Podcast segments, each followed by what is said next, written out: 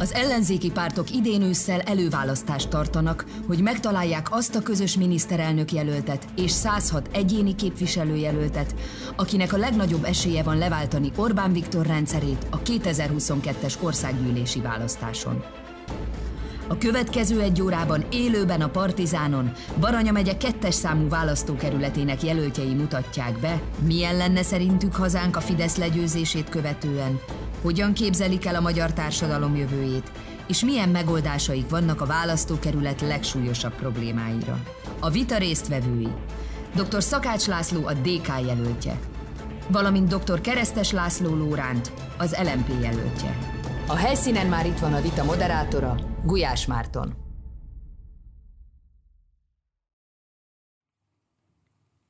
Köszöntöm nézőinket, szervusztok! Élőben jelentkezünk Pécsről, a Zsolnai Központból, ahol folytatódnak a Partizán előválasztási vitái. A mai este folyamán Baranya kettes számú választókörzetének egyéni képviselőjelöltjei fognak majd összecsapni. Média partnerünk továbbra is a 444, tehát nem csak a Partizán, hanem a 444 felületein is tudjátok követni az egyes vitákat. Ha pedig a korábbi vitákat szeretnétek visszanézni, vagy bármelyik vitáról további információkat szerezni, akkor az előválasztás22.hu oldalon minden releváns információt elértek. Most pedig a vita szabályairól.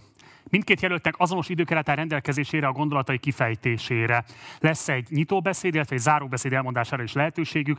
Ezen nyitó, illetve záróbeszédek közepette a másik jelöltnek nincs lehetősége közbevágni. Lesz azonban három vitablokk, amelyben szintén szabott időkeret áll mindegyik jelölt rendelkezésére, és ezen vitablokkok alatt bármikor elvehetik a szót, bármikor kérdezhetnek egymástól, cáfolhatják egymás gondolatait, vagyis vitázhatnak. Innen is kérném önöket arra, hogy egymással vitázzanak lehetőség szerint, és ne velem.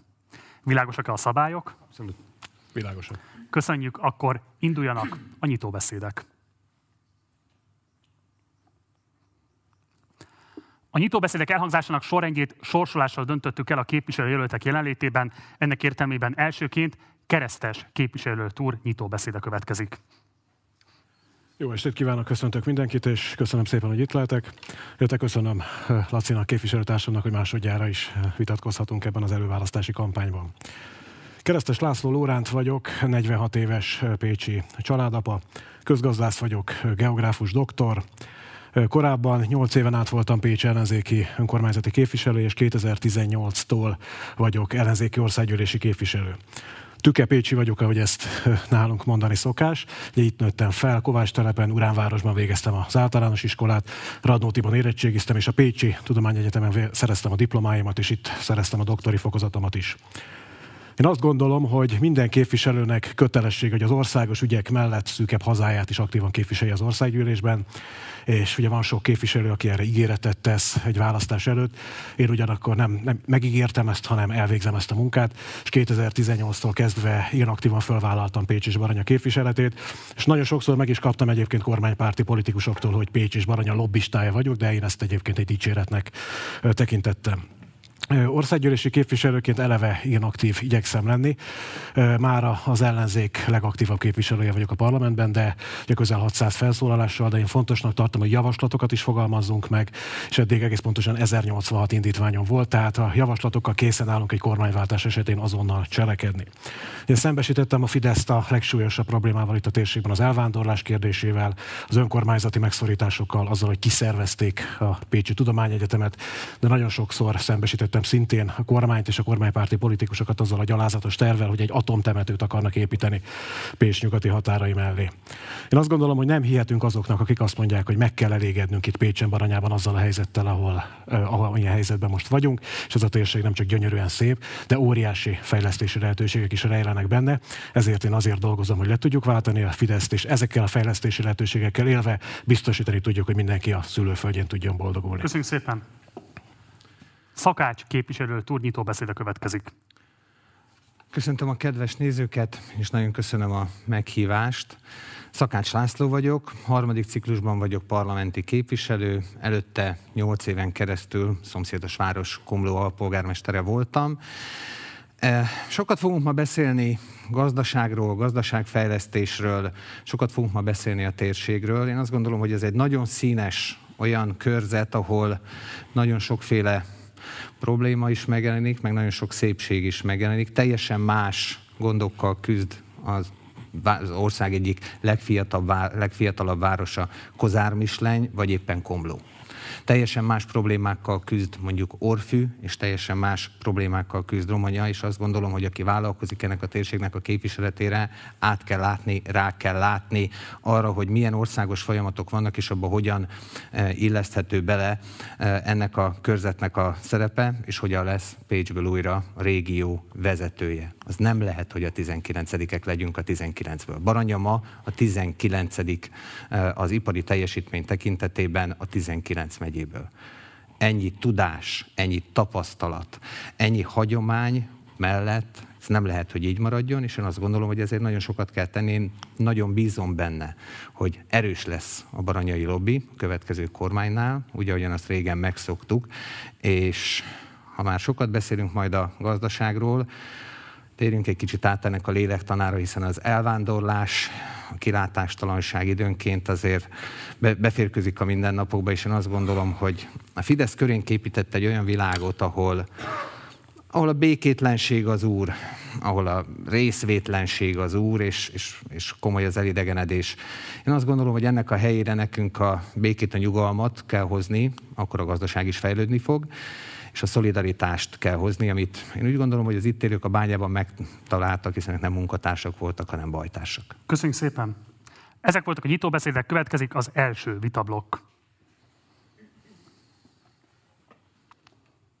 Az első vitablokk címe Fejlesztési prioritások Pécset és Komlón. A megszólás sorrendjét szintén sorsolással döntöttük el, ennek értelemben elsőként Szakács képviselőt úrnak lesz lehetősége megszólalni, de természetesen keresztes képviselőtúrnak is kíváncsiak vagyunk a gondolataira. A kérdés pedig így szól. Úgy néz ki, hogy Pécs nem fogja megúszni a futballstadion cunamit. A hírek arról szólnak, hogy a kormány szeretne ide is egy 8000 fő befogadására alkalmas stadiont építeni. Ráadásul a tervezett összeg jelenleg 20 milliárd forintról szól. Ugyanakkor olyat mi nem láttunk az elmúlt 10-11 évben, hogy a tervezett összegeket ne többszörösére hiszalaták volna a, a beruházás befejezésére. A kérdés alapvetően úgy szól önök felé, hogy míg a városvezetés támogatja ezt a futballstadiont, önök hogyan viszonyulnának ehhez megválasztott képviselőként? Támogatnák, megváltoztatnák a terveket, avagy adott esetben elutasítanák, és akkor elsőként szakács képviselő túrja megszólás lehetősége. Én azt gondolom, hogy amire, amire a pécsieknek szüksége van, azt kell megépíteni. Én azt látom, hogy ebben a városban most nem az a legégető probléma, hogy egy futballstadion épüljön. Ismerem ennek a hátterét, hogy hát ki kell szolgálni a jelenlegi kormánynak, illetve a kormányfőnek a hobbiát, a futballt, ahhoz, hogy más fejlesztésekkel összecsomagolva más is meg tudjon valósulni, és ezért össze kell csomagolni a stadion építését a fürdőfejlesztéssel. Fürdőt szeretnének a pécsiek. Erről ugye többször volt uh, olyan vélemény nyilvánítás, ahol ahol ezt a pécsiek explicit el is mondták, másfelől pedig egyébként ezt meg is ígérte nekik mindenki, és most ezt össze kell ugye csomagolni ezt a kérdést. A futballstadion nem illeszkedik bele egyébként abba a gazdaságfejlesztési képbe, amit én szerintem egyébként nagyon helyesen fölvázolt Pécs közgyűlése, Pécsi polgármester, hogy le kell rakni először a városnak az új gazdasági alapjait. Legyen minél több foglalkoztatott óra legyen minél magasabb a foglalkoztatás, legyen minél magasabb a hozzáadott érték, hogy legyen egészséges a környezet, hogy legyen fenntartható a fejlődés, és egy fenntarthatóan fejlődő társadalom, egy kiegyensúlyozott, nyugodt társadalom vegye eh, körbe Pécs városát. Egy jó együttműködő kormányzás kell a városlakók és a városvezetés között, nem pedig a városvezetés és a kormány között kell ilyen elvtelen alkut kötni, hogyha akarunk egy fürdőt építeni Pécsen, akkor kell egy stadiont is, mert Orbánnak ugye ez a, a mániája. És persze hát legyen kompakt a város, ami azt jelenti, hogy nem kell minden területet beépíteni, legyen élhető ez a város. Én azt gondolom, hogy ez a városfejlesztési koncepció, ez kerek. Nekem a legjobban egyébként azt tetszik, hogy fenntartható fejlődést szeretnének hozni Pécs városába, és én nem azt látom, hogy egy futballstadion ezt előre rendíteni. Azzal együtt, hogy a futballstadionokról azt gondolom, hogy mindenkinek ugyanaz jut eszébe. Mérhetetlen korrupció. Nem 20 milliárd lesz ez, sokkal több lesz. Egyértelmű ez a kérdés, akkor elutasítani, átalakítani, vagy megépíteni kell a futballstadiont? Átalakítani és megépíteni kell a futballstadiont, de majd akkor, amikor a megfelelő elemhez hozzá tudjuk csatolni, amikor majd a gazdasági alapokat azokat leraktuk, amikor majd egészséges uh, környezetünk van, és elérhetőek és tisztességesek a közszolgáltatások, amikor fenntartható fejlődési pályára állt Pécs, szerintem akkor jöhet ez. Köszönöm szépen, keresztes képviselő úr. Köszönöm szépen. Szerintem fogunk majd vitatkozni, de nem ezen a kérdésen. 20 milliárd forintot említette, hogy 20 milliárd forint az előzetes tervek szerint annyiba kerülne ez a stadion. Egyetértek képviselőtársammal, hogy most nem erre van szüksége Pécsnek. Említetted a közszolgáltatásokat, akkor egy nagyon durva számot mondok. A legfontosabb közszolgáltatás az ivóvízellátás fenntartása, az, hogy 10 év, 15 év múlva is egészséges ivóvíz folyjon a csapból, 20 milliárd forint hiányzik a város költségvetéséből. Tehát én azt gondolom, hogy ha 20 milliárd forintos fejlesztésnek a legfontosabb helyét kéne megtalálnunk, akkor ez a víziközmű karbantartása és pótlása. De elhangzott képviselőtársamtól is, hogy azt kell nézni egy kormányzatnak, egy valóban partneri kormányzatnak, Pécs és Barany esetében, hogy mire van szükség ennek a térségnek, és mire van szüksége ennek a városnak. Említette képviselőtársam, hogy rendkívül rossz helyzetben az ipari teljesítmény tekintetében utolsó helyen állunk. Még egy döbbenetes adat, hogy a nagy vidéki városok, regionális központok között Pécs gazdaság az utolsó helyen áll. És ennek a döbbenetes következmény az az elvándorlás, amivel én azt gondolom mindannyian szembesülhetünk. 2010 óta, amióta Orbán Viktor ismét miniszterelnök lett, 15 ezer ember elment ebből a városból. Tehát egészen döbbenetes az elvándorlás. És hozzáteszem, hogy ezek csak a hivatalos adatok, tehát a valóságban lényegesen többen mentek el kényszerűségből megélhetési okok miatt. De azt is megemlítenem, hogy Komlónak is közel 4000 fővel csökkent a lakossága. Tehát a legfontosabb a népesség megtartó képesség biztosítása, a munkahelyteremtés, azt, hogy minden lehetőséget megragadjunk azért, hogy a szülőföldjén tudjon boldogulni mindenkit Pécsen, Komlón, Kozármislényben és az egész térségben. Ehhez konkrét támogatások kellene a kormány részéről a gazdaságfejlesztéshez. Helyre kell állítanunk a Pécsi Egyetem autonómiáját, a város, a városok és az egyetem közötti együttműködést kiaknázva iparfejlesztést kell megvalósítanunk. Olyan potenciálokat kell kihasználni, ami a Pécs közlekedés fejlesztésében rejlik. Pécset egy regionális közlekedési központtá fogjuk tenni, és meg kell találni azokat a jó mintákat, amik átültethetőek a városba.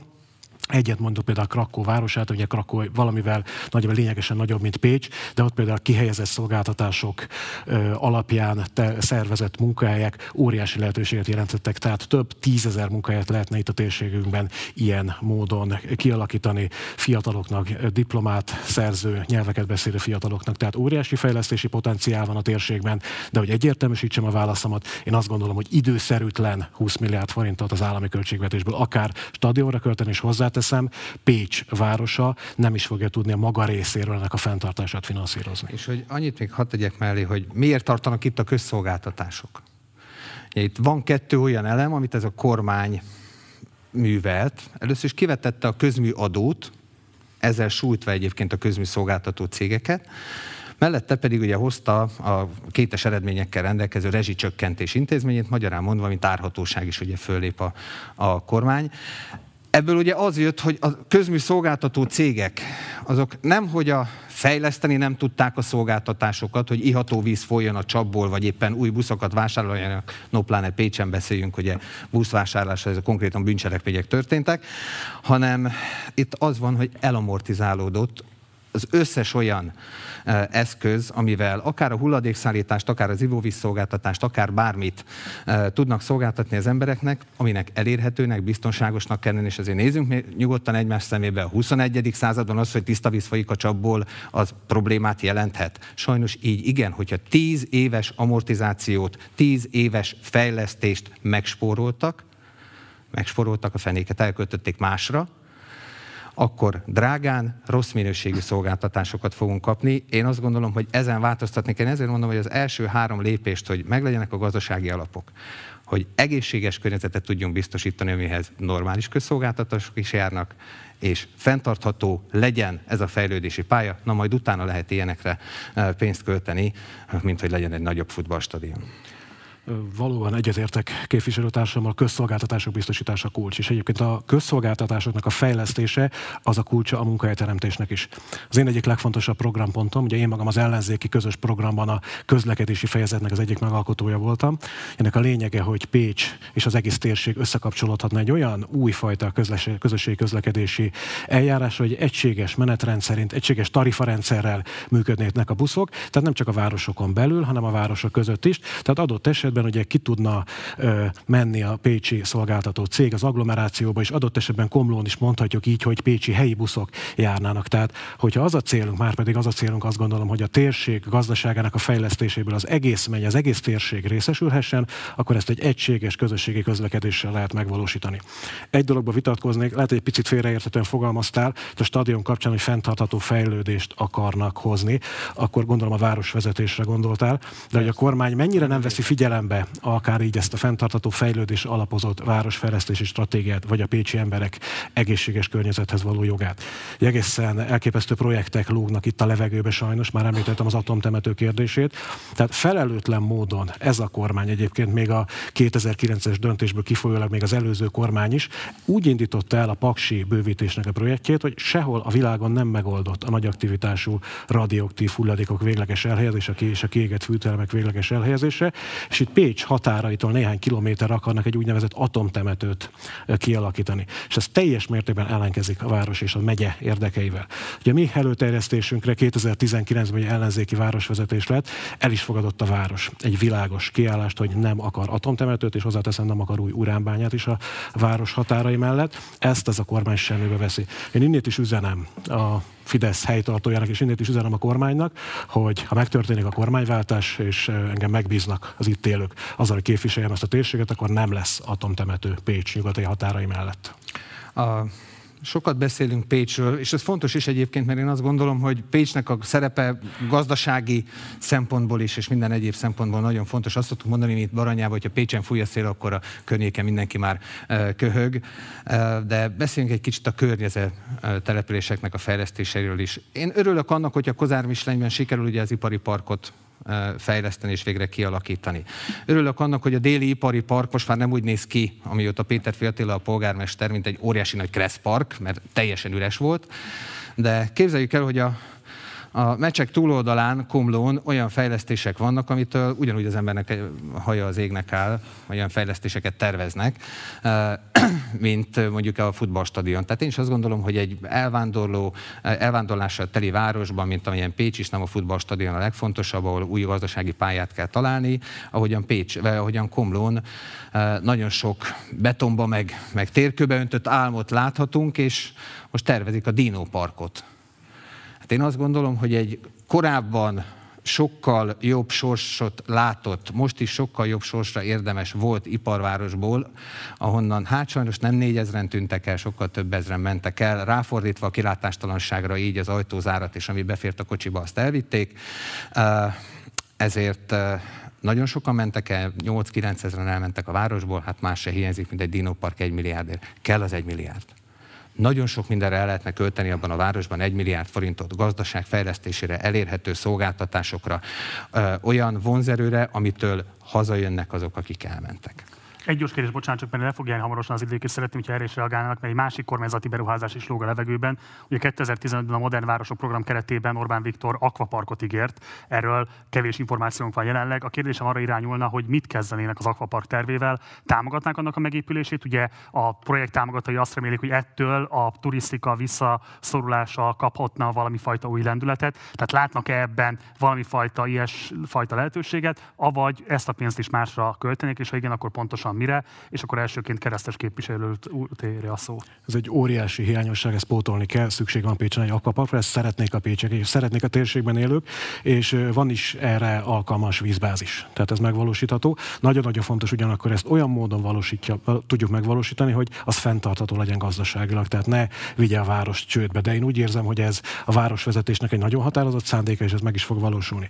Egy picit ugyanakkor hadd vitatkozzak. Ugye te már voltál képviselő, voltak kormánypárti képviselő 2006 és 2010 között, és ugye ez láthatjuk, hogy 2010 utáni Fidesz kormány óriási károkat okozott a térségünknek, de azért azt láthatjuk mindannyian, és talán ebben egyetérthetünk, hogy nem 2010-ben kezdődtek a térség problémái. Tehát mondhatjuk, hogy a térségünk a rendszerváltás vesztese lett. Úgyhogy én nagyon-nagyon fontosnak tartom, hogy szembenézzünk azokkal a hibákkal, azokkal a kormányzati hibákkal, amik akár nem csak 2010 után, hanem 2010 előtt születtek meg, és nagyon fontos, hogy a pécsiek már meg megmutatták azt is a térségben élők, hogy semmilyen olyan beruházást nem fogadnak el, ami az itteni szándékai ellentétben egy kormányzatnak a diktátuma. És hogyha végre lesz egy partneri kormány, aki segíteni akarja Pécset, Baranyát, Kozármislenyt és Komlót, és lesz egy olyan képviselője a városnak, aki mindig az itt élők szándéka szerint képviselőtéseket az országgyűlésben, nem egy kormánynak a helytartójaként, akkor én azt gondolom, hogy rengeteg olyan fejlesztési tervet meg tudunk valósítani, ami által a térségünk egy leszakadó térség helyett egy igazi mintarégió lehet, ami valóban meg tudja adni a biztos jövőt minden itt élőnek. Köszönjük szépen, Szakács.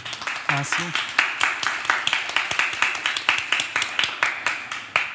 Térségünk akkor kapta, én azt gondolom, a mélyítést, amikor megszűnt a nehézipar, és beszakadt a gazdaságnak a közepe, és rántotta magával ugye az összes többi azt kiszolgáló iparágat. Akvaparkot a pécsiek akarnak, és én azt gondolom, hogy a fenntartatósághoz ez is hozzá tartozik, rengeteg szálláshely van, azokat a szálláshelyeket pedig meg kell tölteni. A betöltetlen éjszakák maradnak ugye a hotelekben, akkor ők ráfizetésesek lesznek, tehát magyarán mondva kell a, a turisztikai attrakció. Én azt gondolom, hogy olyan képviselőkkel, aki érvényesíti is az ittenieknek az Köszönjük szépen! Ez volt az első vitablok, következik a második vitablok. A második vitablok címe alacsony bérek, alacsony nyugdíjak. A megszállás sorrendjét itt is sorsolással döntöttük el, ennek értelmében keresztes képviselőtúré lesz az első megszállás lehetősége, de természetesen szakács képviselőtúrnak is van lehetőség elmondani a gondolatét, sőt, kifejezetten kérjük, hogy mondja el, hogy mit gondol a felvetett kérdésről. A kérdés pedig így szól. A hivatalos statisztikák szerint többen is utaltak itt már egyébként az előző beszédeikben.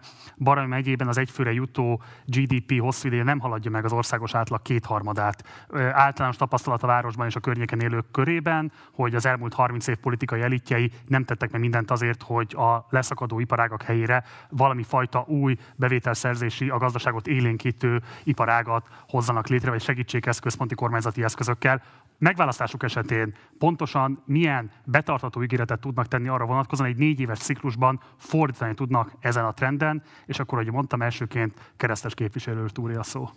Köszönöm, hogy tökéletesen egyetértek azzal, hogy itt az elmúlt 30 év politikai elitje csapta be Pécset. És én azt gondolom, hogy itt már elege volt mindenkinek az ígéretekből. Tehát láthatjuk, hogy jönnek a választások, vannak képviselő aspiránsok, jelöltek, tesznek különböző ígéreteket, aztán utána nem történik semmi, és ugyanúgy megyünk lefelé a lejtőn. Én egyértelműen ki tudom azt jelenteni, hogy a 2010 utáni Fidesz kormányzat, ez az időszak, ez elképesztő károkat okozott. Ez nem összehasonlítható a korábbi időszakokkal, de nagyon-nagyon komoly károkat okoztak a korábbi balliberális kormányok is. Ugye milyen lehetőség van a térségünkben? Hogy egyrészt a földrajzi fekvés az meghatározza azt, hogy nekünk erősíteni kell a határon át ívelő gazdasági lehetőségek lehető, tárházát, és ehhez infrastruktúrális fejlesztésekre van szükség. Tehát az alapinfrastruktúrát végre ki kell építeni, hogy az M6-os, illetve az M6-os autópályának a határig történő meghosszabbítása, újabb határátkelési lehetőség biztosítása. Ugye az alsóbrendű úthálózat a térségben szintén borzalmasan rossz állapotban van, azt is meg kell teremteni. Említettem már ezt a fajta teljesen új közlekedési koncepciót, aminek ugye letettük az alapjait a közös ellenzéki programba, ez megvalósítható. Adott ráfordításból sokkal jobb minőségű közlekedési szolgáltatást lehet biztosítani. És hogyha ezeket az alapinfrastruktúrákat biztosítottuk, a közszolgáltatásokat, mint például az ivóvízellátást, akkor tudjuk megvalósítani igazából ezeket a gazdaságfejlesztési célokat. Az egyik kulcs szereplő a Pécsi Tudományegyetem. Ezt pontosan tudjuk, hogy ez az ország egyik legfontosabb egyetem, és ugye büszkék vagyunk mi pécsiek arra, hogy 1367-ben ugye Pécs lett Magyarország első egyetemi városa. És egy gyalázatos, mondhatjuk, hogy az elmúlt időszak leggyalázatosabb döntésével az egyetemünket kiszervezték egy Fideszes alapítványba. Kevesen tudják szerintem azt, hogy a Pécsi Egyetem micsoda gazdasági erő. Tehát az egyetemi funkciókon túl micsoda gazdasági erőt jelent. Közel 7000 ember munkája függ az egyetemtől. Az egyetem költségvetése közel duplája Pécs város önkormányzata költségvetésének. Tehát látható, hogy Pécs és a Pécsi Tudományegyetem sorsa összevonódik. Az egyik nincs a másik nélkül. Tehát az egyik első ígéretem, világos ígéretem az az, hogy kormányváltás után helyre fogjuk állítani a Pécsi Tudományegyetem autonómiáját. Ez egy alapvetés, és ezt meg fogjuk csinálni az egyetemi tudásbázis, az egyetemi innovációs bázisra építve rengeteg munkáját lehet teremteni, de önmagában annak is óriási jelentősége, hogy itt vannak a hallgatók, itt élnek, itt tanulnak, itt fogyasztanak, itt közlekednek. Ez nagyon komoly gazdasági potenciál a városnak. És tudjuk azt, hogy nem csak a város népessége csökkent óriási mértékben, hanem az egyetem hallgatói létszáma. Egy egykor a Pécs Egyetemnek több mint 30 ezer hallgatója volt, más ára ez a szám 20 ezer alá apa. Én azt gondolom, hogy itt is láthatunk nagyon jó példákat, mondjuk Kolozsvárt említeném, hogy körülbelül dupla akkor a város mint Pécs, de négyszer annyi egyetemi hallgató van. Én azt gondolom, hogy ez is egy nagyon-nagyon fontos kitörési lehetőség. De hogyha ugye beszéltünk a fenntarthatóságról, ugye láthatjuk, hogy sajnos nagyon sok tennivalónk van még itt, akár a középületek, akár a laká, lakóépületek szigetelésében, energetikai korszerűsítésében, hogyha erre alapoznánk munkahelyteremtést, akkor több tízezer munkahelyet lehetne ebben a szektorban úgy teremteni, hogy közben a környezetpusztítást is lehetne csökkenteni. Tehát ezzel együtt én azt tudom mondani, Pécs nem csak pályázik a zöld főváros címre, de ilyen módon zöld és fenntartató alapon valóban négy év alatt, egy négy éves ciklusról beszéltünk, érdemi előrelépést lehetne biztosítani Pécs város gazdaságában. Köszönöm szépen Szakács képviselőtől.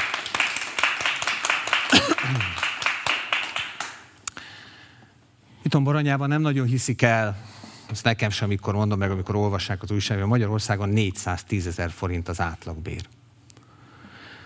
Ennek egyébként nálunk magasabbnak kellene, hogy legyen. Azért, mert nálunk sokkal több diplomás van, egyetemi város vagyunk, ugye mondtad, sokkal több a diplomás átlagosan, mint az ország többi területén. Az országban nagyjában egész évben ez olyan 10-11 százalék körül van, itt majdnem 20. 19 százalék diplomás van, mégis ugye itt van egy úgynevezett, úgy hívják ezt, hogy strukturális munkanélküliség, tehát hogy egyszerre van jelen a munkanélküliség is, meg a munkaerő hiány is.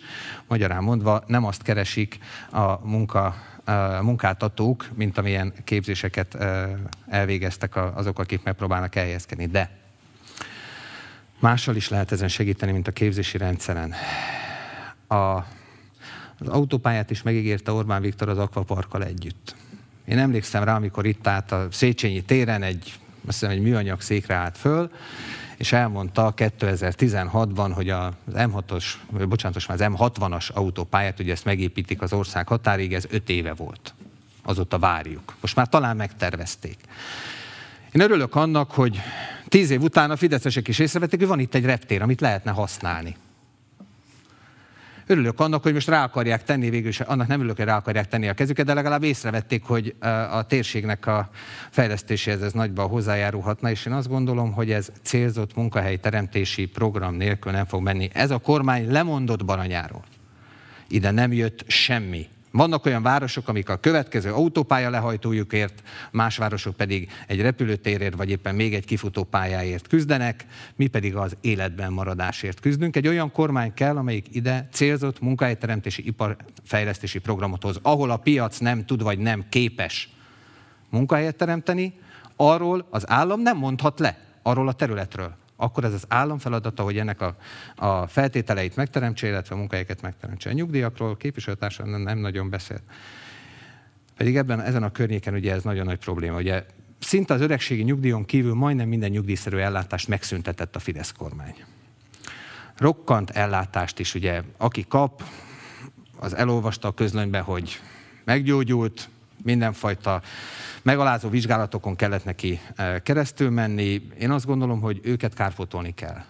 Tehát igenis, az, amit a Fidesz kormány nem adott oda a nyugdíjasoknak, azt kompenzációként oda kell adni, egy egyszeri 100 forintos uh, kifizetéssel, és vissza kell térni a svájci indexáláshoz, vissza kell adni a járadékosoknak, a járadékos bányászoknak, a rokkant nyugdíjasoknak azokat a lehetőségeiket, amiket korá- amik korábban voltak, mert Fidesz azért elvette tőlük, mert azt mondták rájuk, hogy csalók és meg kell újra te- teremteni Baranyának a tekintélyét, mert a Fidesz nem csak a puszta jelenlétével okozott itt iszonyatos károkat, hanem azzal okozott hatalmas gazdasági károkat, hogy itt máshol sem szólt az élet, mint botrányról. Hát itt pártbizottság vezette ezt a várost, emlékszünk még rá, Hoppá, Páva, meg a Csizi hármas. Itt mindenfajta botrányok voltak ebben a városban, de most, hogyha valaki el akar menni vállalkozni, akkor az első dolga, hogy készített magának egy felkészítőt. Hogy beüti a Google-ba azt, hogy Pécs, akkor azt látja, hogy itt botrány, botrány, botrány, akkor keressünk egy másik helyet. Én azt tudom ígérni, hogy itt nyugalom lesz. Itt nem lesz botrány. Itt fejlődés lesz, nyugalom lesz, higgadság lesz, nem békétlenség, nem részvétlenség, hanem szolidaritás, higgadság, nyugalom és felkészültség. Köszönöm. Egy bocsánat, akkor csak hadd kérdezzek rá, mert konkrétan ez egy fontos kérdés, hogyha már előre mentünk ebbe a kérdés irányába, hogy mi lesz a nyugdíjak helyzetével. Ugye tíz évvel ezelőtt vezette be az Orgán kormány az infláció követő nyugdíjemelést, ami az átlag fölötti nyugdíjak esetében érezhető javulást tudott eredményezni. Ugyanakkor a nagy többség számára, akik az átlag nyugdíj alatt kapnak juttatást, azoknak kifejezetten sanyarú sorsuk van. Ezt több nyugdíjas szervezet, érdekvédelmi szervezet is problematizálta. Milyen konkrét átalakításokat terveznének a nyugdíjrendszerrel kapcsolatban, és akkor elsőként keresztes képviselőt úr. Bocsánat, hogyha szabad egy icipicit vitatkozni, tehát nem is vitatkozni, hanem talán kiegészíteni azt, amit képviselőtársam mondott. Valóban botrány, botrány, botrány és tehetetlenség. És ez volt jellemző 2010 utáni időszakra, de ez volt jellemző az elmúlt évtizedekre sajnos. Ugye itt volt már, említetted, ez a bizonyos busz beszerzési botrány, amivel kapcsolatban én tettem egy feljelentést, és most már hosszú-hosszú évek után végre bírósági szakaszba kerül az úgy. Ugye tudjuk ezeknek a bizonyos használt hollandiai buszoknak a beszerzése, de ne felejtsük el, hogy az is egy botrány volt, amikor kiszervezték a korábbi buszparkját a városnak. Sajnos ez a tehetetlenség és a botrány sorozat ez ciklusokon átívelő volt eddig, ezért világos garanciát kell adni az itt élőknek, hogy ezt meg tudjuk állítani, és azzal, hogy leváltjuk a kormányt, leváltjuk Oppál Pétert, nem térünk vissza a 2010 vagy önkormányzati szinten a 2009 előtti időszakokhoz, ezt nagyon-nagyon fontosnak tartom. Korábban is voltak egyébként hibás döntések, ugye az M6-os autópályának a vonalvezetéséről, a finanszírozási konstrukciójáról is beszélhetnénk vagy éppen a Pogányi reptérnek, a Pécs-Pogányi reptérnek az infrastruktúra kialakításáról. Azért az akkori rossz döntések nagyban hozzájárultak ahhoz, hogy sokáig nem igazán lehetett ebben a térségben fejlesztés végrehajtani. És a nyugdíjakra áttérve, én egy, engedjenek meg egy, egy, egy történetet, vagy egy személyes megtapasztalást. Én azt gondolom, hogy képviselőtársam talán ismerheti ezt a helyzetet, ugye Komlói Szakács László. Én nagyon sokat járok Komlói a piacon, mindig ott beszélgetek az emberekkel, és egyszer egy másik alkalommal az Rinyi téren beszélgettünk, és láttam egy idős urat, aki egy, egy hatalmas nagy zsákot cipelt magával, és az ottani kollégám beszélt erről, mesélt erről az úrról, aki egy nyugdíjas bányász. Egy nyugdíjas bányászak egy súlyos balesetben megsérült, rokkant nyugdíjas. És tudjuk azt, hogy az unokáinak többsége külföldön él, megélhetési okokból. És egy hatalmas zsákban cipelt fém üdítős és sörös dobozokat azért, mert valami kevéske pénzt kap azért, hogy azokat visszaváltsa, és ebből a pénzből próbálja az itt élő unokáját támogatni. És én azt hiszem, hogy ez a megdöbbentő eset, ez az emberi sors, ez megmutatja ennek a kormánynak a valóját. Tehát, hogy egyik napról a másikra élnek nyugdíjasok, rendkívül alacsony nyugdíjakban, alacsony ellátásokból, és mégis ugye a legsúlyosabb bánatok és problémáik az, hogy az unokáik külföldön élnek. És valóban egyetértek azzal, hogy inflációkövetés mellett a nettó bérek alakulásához is kell a nyugdíjakat alakítani. Világos, hogy föl kell emelni a minimálnyugdíj mértékét, ugye minimum a minimálbérnek a 60 ára.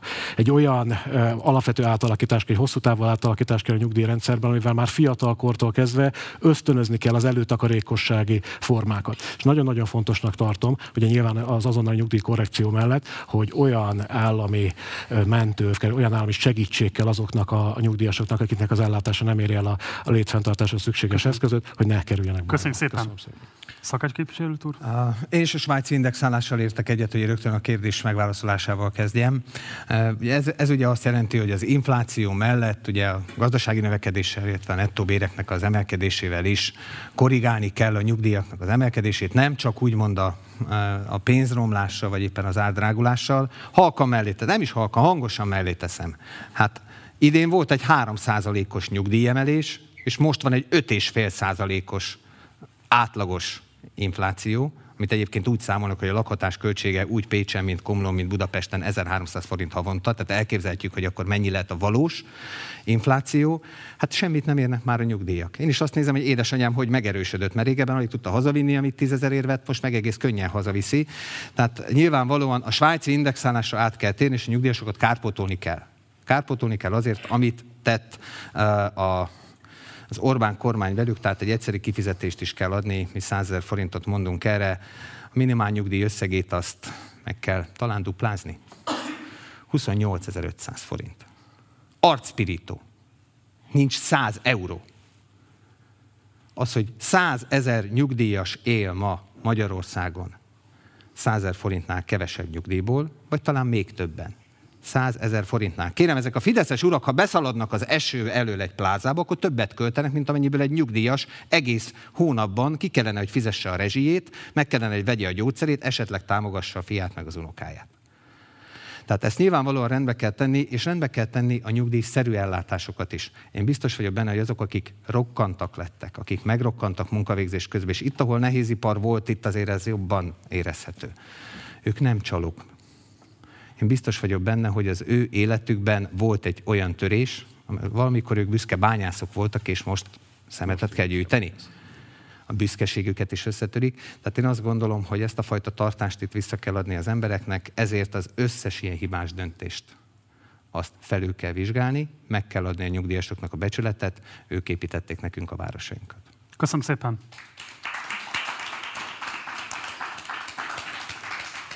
Ez volt a második vitablok, következik a harmadik és egyben utolsó vitablok. Kormányváltás vagy rendszerváltás, így szól a vitablok címe, és akkor elsőként Szakács Lászlót fogom kérdezni. Az önt jelölő párt, amikor még kormány volt 2010 előtt, vagy annak tagjai kormány volt a 2010 előtt, jegyezte be az azonos neműek le, házasodását lehetővé tevő törvényt, ami egy rendkívül progresszív törvény volt akkoriban. Ehhez képest ugye azt lehet látni, hogy most azzal a jobbikkal működnek együtt, aki egyrészt nem szavazta meg a pedofilokat, a homoszexuálisokkal összemosó úgynevezett gyermekvédelmi törvényt, és még durvábban ezen a héten Jakab Péter miniszterelnök jelöltje a jobbiknak, Viktóriaként hivatkozott Orbán Viktor miniszterelnökre. Mit gondol erről a kijelentéséről, és mit gondol, alkalmas a Jobbik a közös ellenzéki értéknyilatkozatban lefektetett elvek maradéktalan betartására ezek után? Én azt gondolom, hogy itt mi mindannyian hitet tettünk az összefogás és az összefogásnak a megerősítése mellett, és én éppen ezért azt emelném inkább ki, ami összetart bennünket, ami összefog bennünket, az, hogy itt vannak vitás kérdések, Időnként egyébként nehéz kérdések azok, amelyek vitás kérdések. Az egy ennyire széles koalícióban, ami reméljük, hogy megformálódik és kormánykoalíció lesz, én azt gondolom, hogy ez egy nyilvánvaló értékválasztás és értékalapú vitát fog hozni a koalícióban.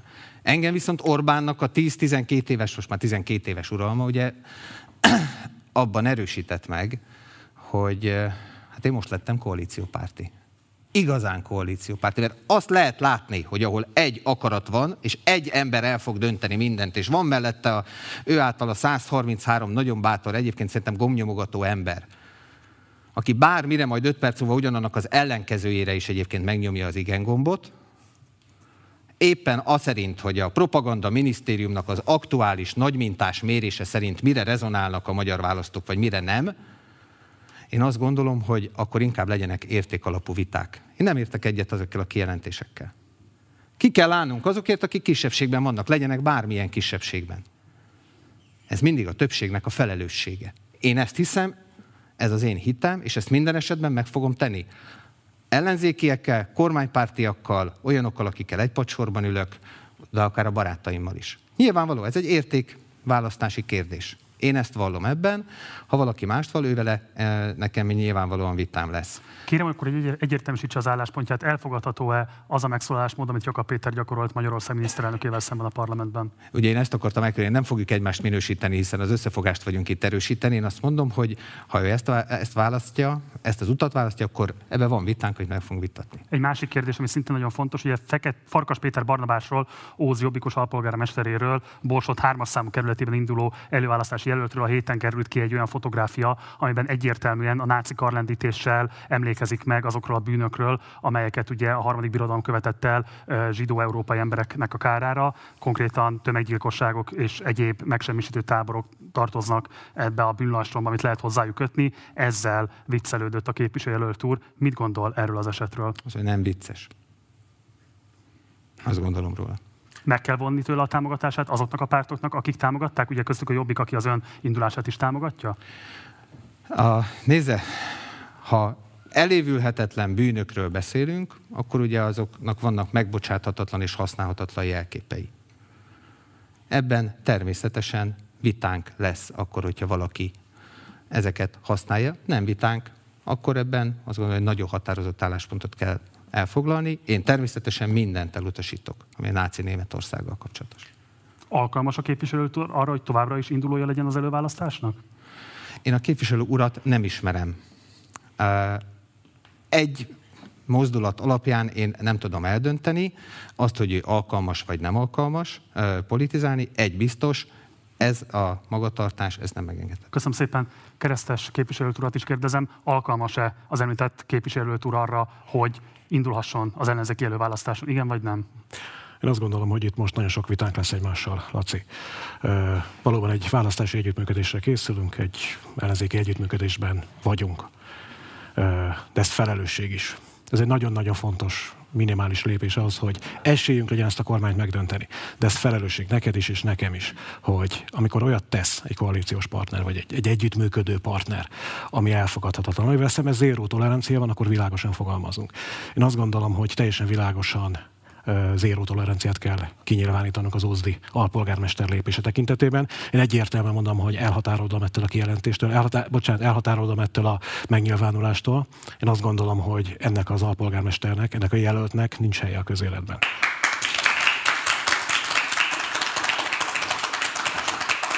Laci, az, az nem érték közösség, hogyha azt mondjuk, hogy megyünk, menetelünk együtt, és azért, hogy ne legyen esetleg egy konfliktus kettőnk között, ilyen gyalázatot elnézünk. Nem nézhetünk el ilyen gyalázatot. Ilyen nincsen. Neked is, és nekem is felelősségem, hogy szóljunk a jobbiknak, és a, szóljunk az együttműködő partnereinknek, hogy ez nem elfogadható, nincs helye a közéletben, alpolgármesterként sem ennek a szereplőnek, és nincs helye az előválasztáson sem. Vissza kell őt hívni. A... És Hadd folytassam egy kicsit tovább. Eh, Mielőtt folytatod, eh, azelőtt azért mondjuk el, hogy lefektettük ugye az együttműködésnek az alapelveit, és én azt gondolom, hogy ezt mindannyian nagyon komolyan vesszük.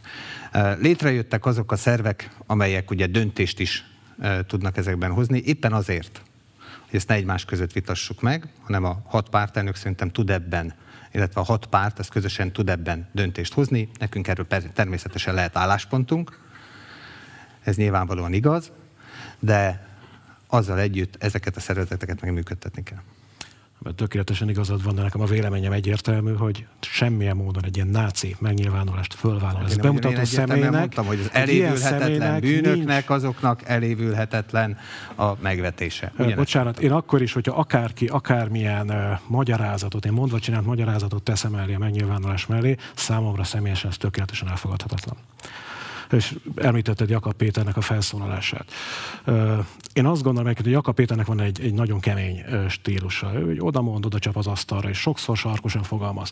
Én azt gondolom, hogy alapvetően ennek helye van a magyar politikában, hiszen a kormányoldal is átlépett egy nagyon durva határ. Ugye egy példát említsek, hogy a járvány alatt azt merték mondani, hogy az ellenzék a vírus oldalára állt. Én azt gondolom, hogy ez volt a múlt év parlamenti politizálásának a legalja.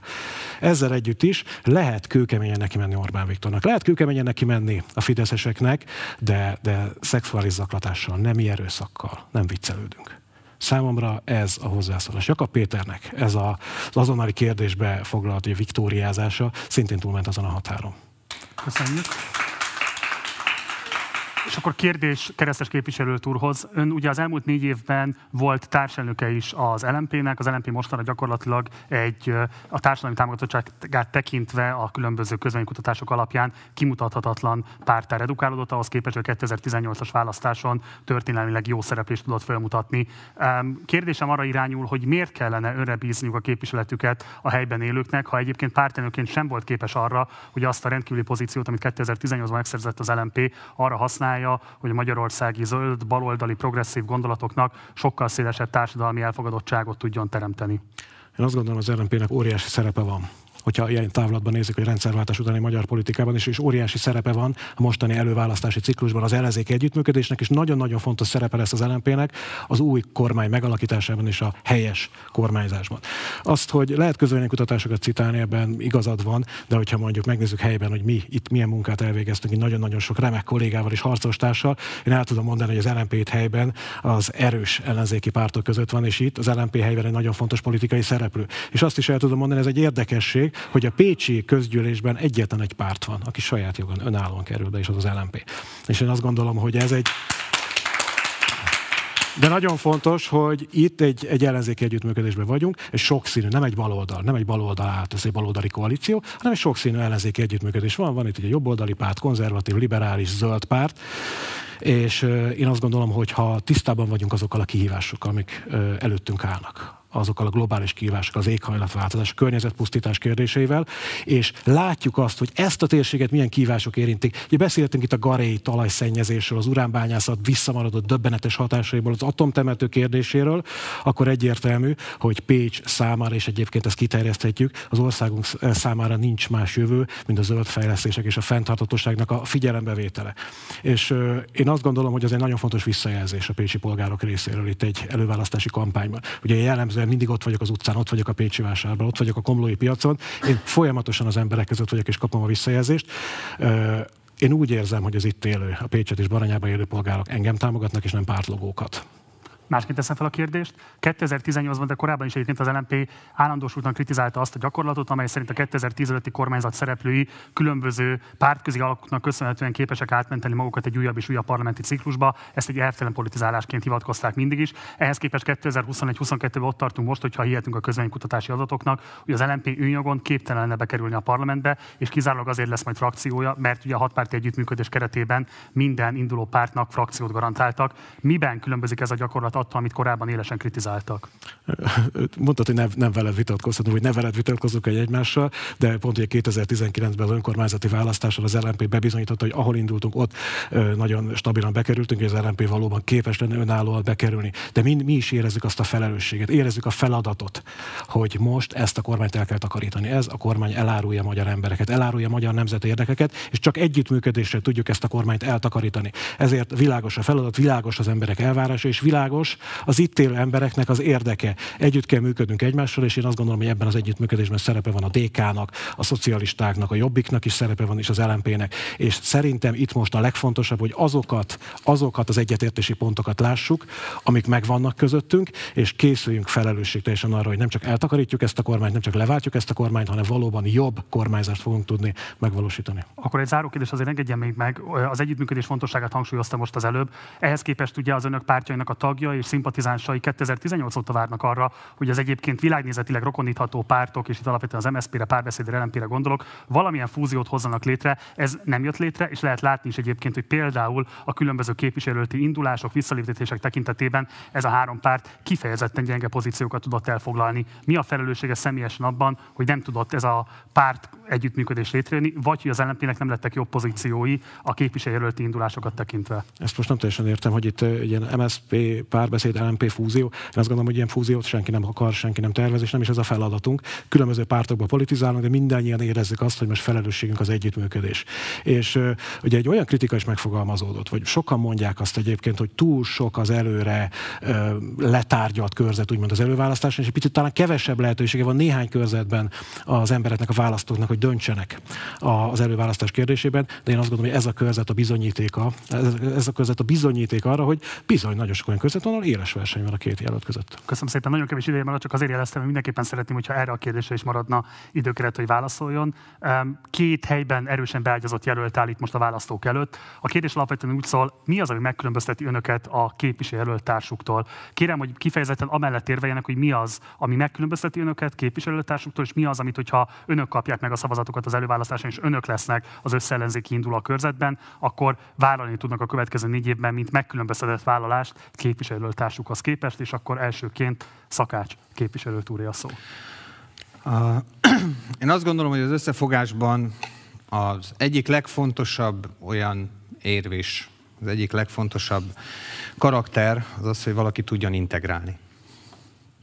Én azt gondolom, hogy ebben én teljesen más pozíciót tudok elfoglalni. Régebb óta és én azt gondolom, hogy nagyon jól, és hála Istennek a 2019-es önkormányzati választások megmutatták, hogy nagyon jó hatásfokkal sikerül úgy az érdekeket megtalálni, mint ahogyan az azt képviselő és megfelelően bemutató szervezeteket, embereket megtalálni, és őket pedig közös munkára késztetni, segíteni.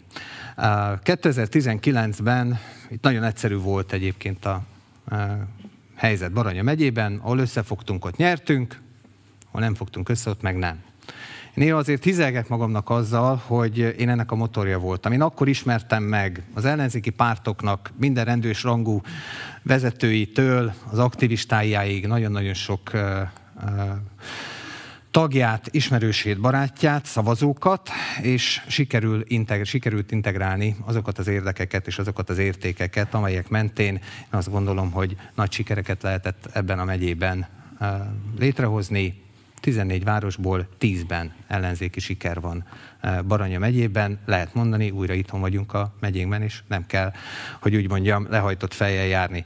Ebben én egészen biztosan más tudok kínálni. Integrálni kell, meg kell találni a megfelelő értékeket, meg kell találni a megfelelő érdekeket, harmonizálni kell, békét kell hozni, nyugalmat, és akkor mindenki még többet tud teljesíteni, mint amennyit egyébként tudna. Köszönöm. Keresztes képviselő úr. Nagyon sok, sok mindennel egyetértek. Én azt gondolom, hogy amit mondtál, az integráló képesség az nagyon fontos. Ugye most egy ellenzéki előválasztáson vagyunk, de tudjuk azt, hogy ennek a választókerületnek nem csak ellenzéki szavazói vannak. Úgyhogy ha azt tekintjük egy fontos feladatnak, hogy megtaláljuk azt a jelöltet, aki meg tudja nyerni a választást, és a leginkább egy hiteles képviseletet tud biztosítani minden itt élő embernek, minden a baranyai kettes választókerületben élő embernek, akkor én azt gondolom, hogy azt a politika centrumába kell keresni egy olyan szereplő között, aki nem volt részes a 2010 előtti kudarcos kormányzásnak. Egy olyan személy részéről, aki bebizonyította azt, hogy soha a szavazatával nem fordulna a térség ellen. És én azt gondolom, hogy ezt a garanciát, ezt én tudom az itt élőknek biztosítani. És ugye 2006 óta vagy képviselő, én 2018 óta, de én azt tapasztalom, hogy azért lényegesen több ügyet meg tudnak mutatni a Pécs és Baranyai polgárok, akiket, amit én képviseltem. Én azt gondolom, hogy ezt vissza, visszaköszönöm a támogatosságban. Szakács képviselőtúrnak van még 1 perc, 17 másodperc, kérdezem, hogy kíván élni az időkeretével. Csak egy pár mondatban, amiben kijavítanám Lórit, amiben nem jó tudod 2010 és 14 között én nem voltam országgyűlési képviselő, és 2018-ban sem kerültem be az országgyűlésbe, 2019-ben ugye pótlólag kerültem be az országgyűlésbe. Én nem gondolom egyébként, hogy nincsenek akár olyan országos és helyi ügyek. Hozzam ide a devizahiteles, a Questor vagy éppen mondjuk Komlóvárosának fejlesztési ügyeit, a komlói összefogásnak a kérdését, a megyében a városoknak az összefogásának a kérdését, amelyben én azt gondolom, hogy rengeteg munkám van, és talán ezt nem is kell bizonygatni, ezt csak ki akartam javítani, hogy ezt nem jól tudod. Köszönöm szépen. Ez volt a harmadik és egyben utolsó vitablok, következnek a záróbeszédek. A záróbeszédek elhangzásának a sorrendjét szintén sorsolással döntöttük el. Ennek értelmében most elsőként következik Szakács képviselő túr záróbeszéde. Én azt gondolom, hogy a mai napon nagyon sok olyan témát fel tudtunk dolgozni, és el tudtuk mondani a véleményünket, ami talán a legfontosabb a mi megyénkben. Ebben, abban a megyében, ahol az önkormányzati választásokon bizonyított az ellenzék. És azt gondolom, hogy itt nagyon nagy felelőssége is van egyébként az ellenzéknek, hiszen be kell mutatni, hogy milyen a másképpen és jobban kormányzás, és ebben ugye olyan uh, képviselőket, olyan integráló embereket kell találni, akik meg tudják találni a megfelelő hangot, és meg tudják találni a megfelelő hangsúlyokat eh, bizonyos eh, kérdésekben, vagy éppen talán a legfontosabb kérdésekben.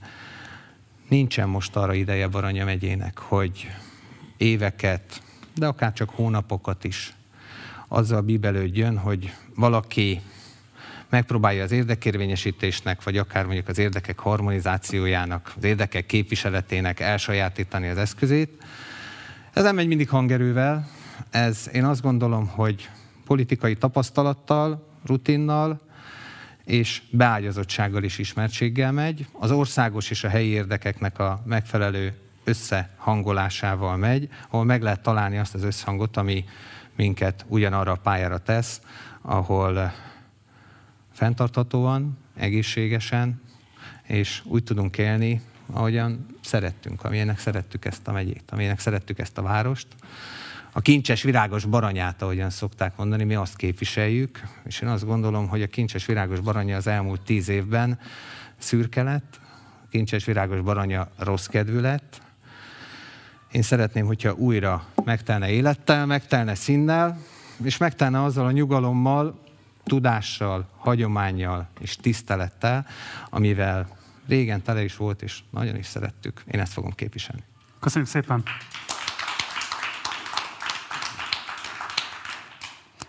Keresztes képviselő túl záró beszéde következik. Bocsánat, annyit hagy rágálják, hogy baranya nem szürke. Baranya sugárzó, olyan szép és színes. Csak sokszor cserbe hagyták és becsapták. Én azzal szeretném kezdeni, hogy tiszteltem, köszönöm mindenkinek a támogatásokat, ami által az előválasztáson jelölt lehettem. Én nagyon szépen köszönöm a csapatomnak azt a munkát, amit az elmúlt években elvégeztünk, és amit ebben az intenzív kampányban szuperek vagytok. Nagyon szépen köszönöm nektek, és én tapsolnak meg titeket ebben a e, nagyon-nagyon fontos kampánynak a hajrájába. Köszönöm az öt pártnak, aki mögém állt és támogat az előválasztáson, és köszönöm Péter Fiatilának, Pécs megyei jogváros polgármesterének, hogy mellém állt az előválasztáson. Én azt gondolom, hogy ennek a térségnek elég volt az ígéretekből, elég volt a kampányígéretekből, elég volt a, azokból az emberekből, akik nagyon-nagyon sok lehetőséget kaptak, hogy teljesítsenek, de valamiért mindig azt érezhetük, hogy becsaptak minket, vagy nem voltak alkalmasak ennek a térségnek érdemi fejlődést hozni. Én azt gondolom, hogy végre cselekedni kell világos program mentén. Én akkor kezdtem el politizálni, amikor megszületett az első gyermekem. Akkor éreztem azt, hogy nem elég a pályaszéléről bekiabálni.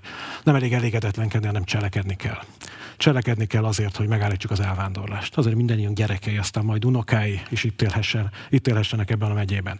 Én látom, világosan látom azokat a lehetőségeket, amik itt vannak előttünk, és én egészen biztos vagyok benne, hogyha leváltjuk ezt a kormányt, és leváltjuk a, ennek a választókerületnek a helytartóját, aki soha nem az itt élőket képviselte az országgyűlésben, hanem a Fidesz akaratának a zsarnoki végrehajtója volt a térségben, akkor élni, fog, élni fogunk ezekkel a lehetőségekkel, és eljuthatunk odáig, hogy olyan módon fog működni ez a térség, hogy mindenki a szülő szülőföldjén tud boldogulni, senkinek ne kell elvándorolni, és azok, akik kényszerűségből elmentek, azok vissza tudjanak kérni. Én erre kérem önöknek a támogatását, erre kérem a felhatalmazást, és én azt tudom ígérni önöknek, hogy leváltjuk ezt a kormányt, de nem térünk vissza párhuzamosan a 2015 időszakhoz, annak a hibáihoz.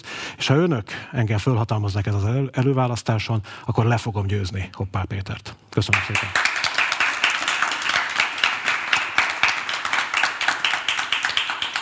Köszönjük szépen, ezzel a vita véget ért. Nagyon köszönöm mindkét képviselőknek, hogy elfogadták a meghívásunkat, és hogy válaszoltak a kérdéseinkre, és hogy lehetővé tették ezt a mai vitát. Egy nagy tapsot szeretnék kérni mindkét képviselőknek a közönség soraiból.